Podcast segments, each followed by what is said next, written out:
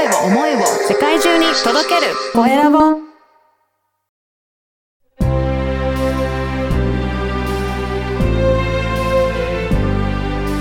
経営者の志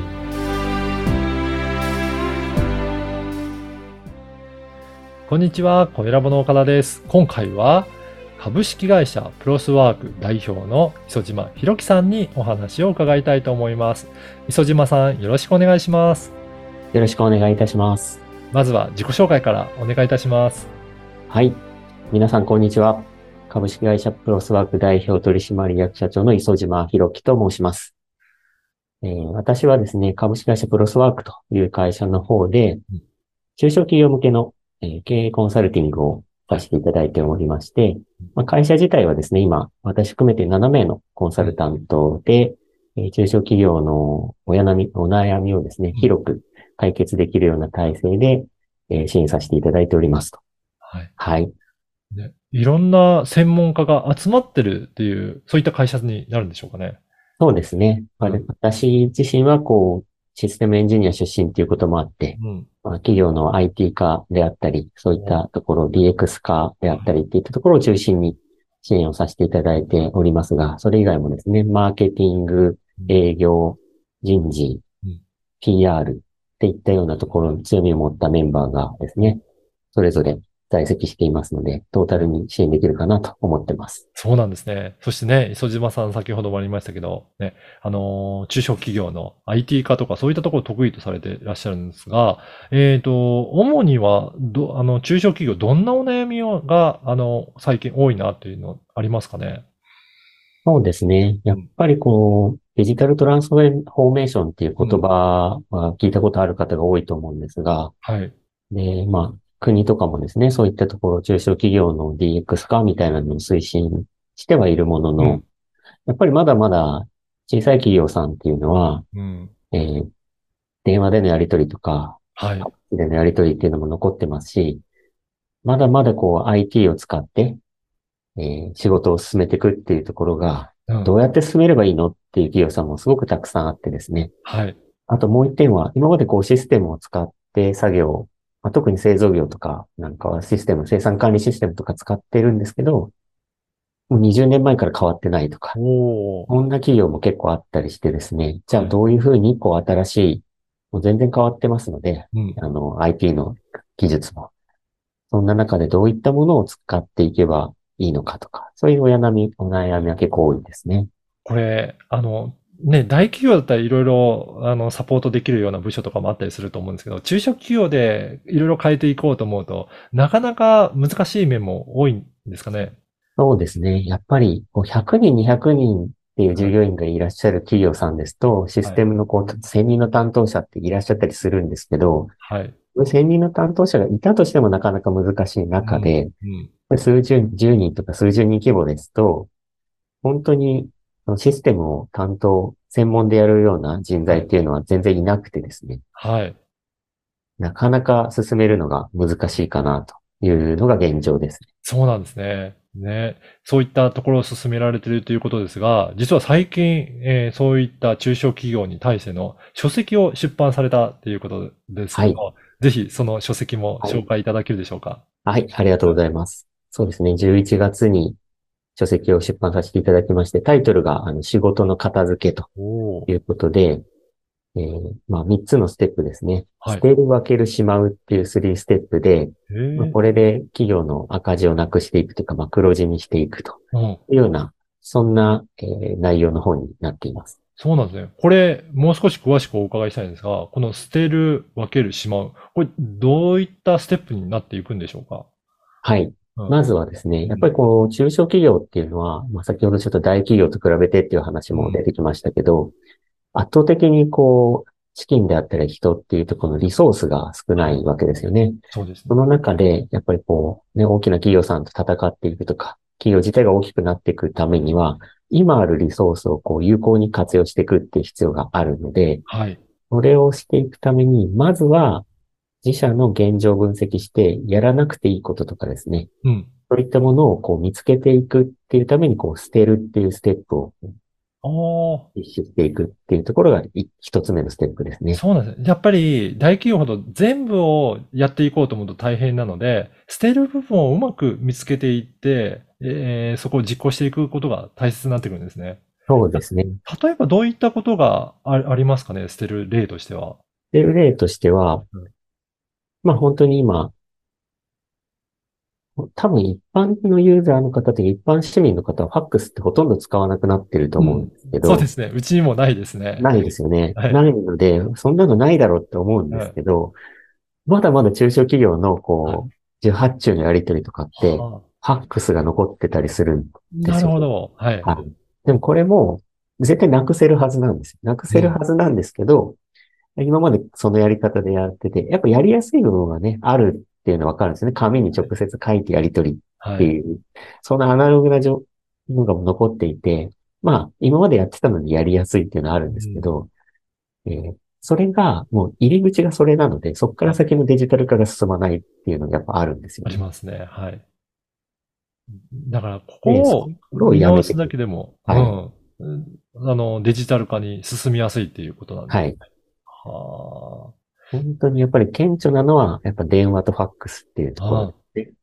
もう電話もアナログな情報しか、やっぱそこの電話でやり取りしたのを何かに残すだけでも一手間かかるわけあ。じゃない。そうですね。はい。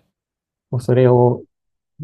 あの、メールでやり取りするとか、チャットでやり取りするっていうのに変わるだけ、変えるだけでも、もうすでにこう文字データっていうデータ、データに変わるわけですから、これでもデジタル化が少しでも進むっていうところですよね。そうなんですね。いや、これね、DX って言われると、すごくなんか大掛かりなシステムを入れて何かやらなきゃいけないかって思われると思うんですが、こういったちょっとした変化からやっていくことでも、えーまあ、十分中小企業にとっては効果が出てくるってわけなんですね。そうですね。もう本当に DGX 自体はデジタルトランスフォーメーションなので、うんゴールとしてはこう変革とかってなってくるんですけど、まあ、まずは、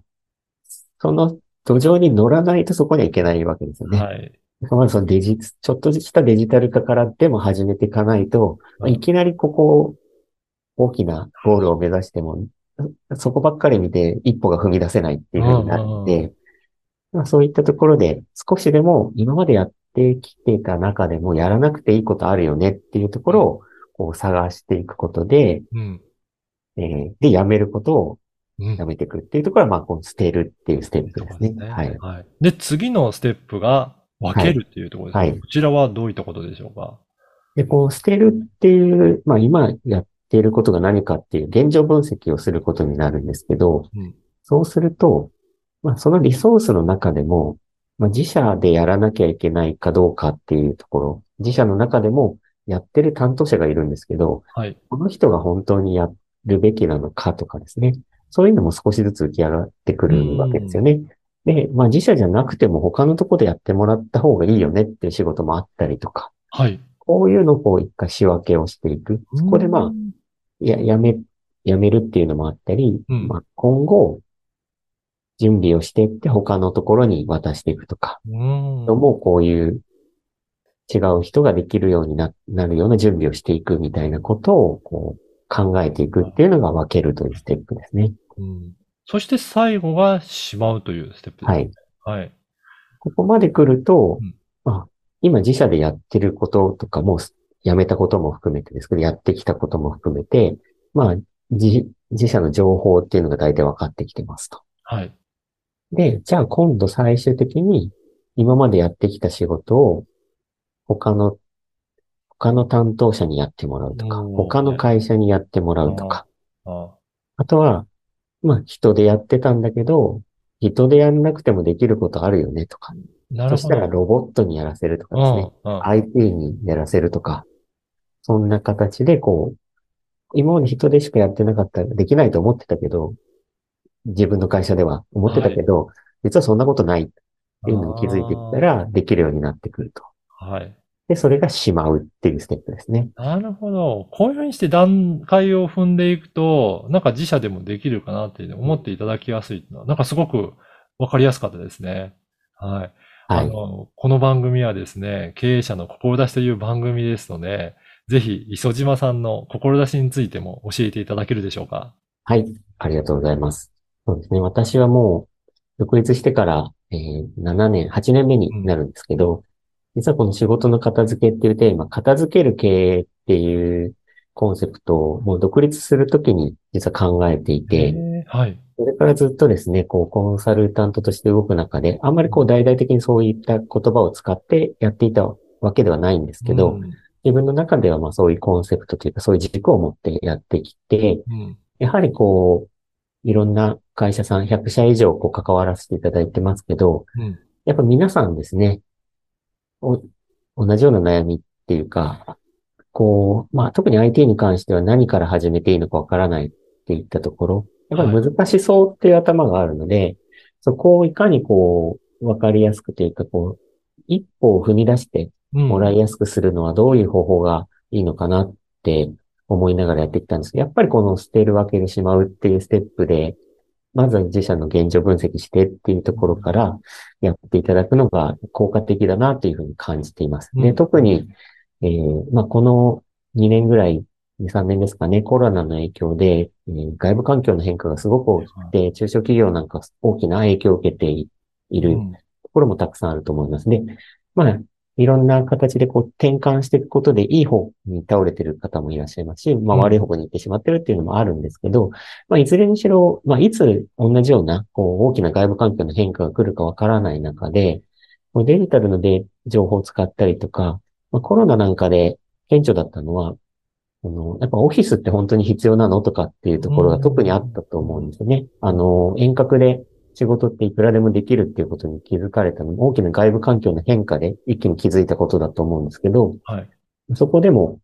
オフィスをこう狭くするとかオフィスをなくすっていったことで、まあ、これ一つ捨てるっていうあの選択肢だと思うんですけどそう、ですね。はい。こういう選択肢にも気づいていただけるっていうところのお手伝いが私もできればなと。で、そこに気づいた上で、じゃあ次にこういったことができるんじゃないかっていったところをこう一緒に考えていくっていうところを今後もしていければなっていうふうに、そういった思いで、はい、い。活動させていただいております。いや、本当にね、この中小企業にとっては、あの、すごく大切なことが、この書籍に含まれてるんだろうなっていうのが、今日のお話を聞いてもすごく分かりましたので、ぜひ、この今日のお話を聞いて、もっと詳しく知りたいという方いらっしゃいましたら、このポッドキャストの説明欄に、えー小さな会社の赤字が消える仕事の片付け、こちらの書籍の URL も掲載させていただきますので、ぜひチェックして、えー読んでいただければなと思います。はい。はい、今回は、えー株式会社プロスワーク代表の、えー磯島博樹さんにお話を伺いました。磯島さんどうもありがとうございました。ありがとうございました。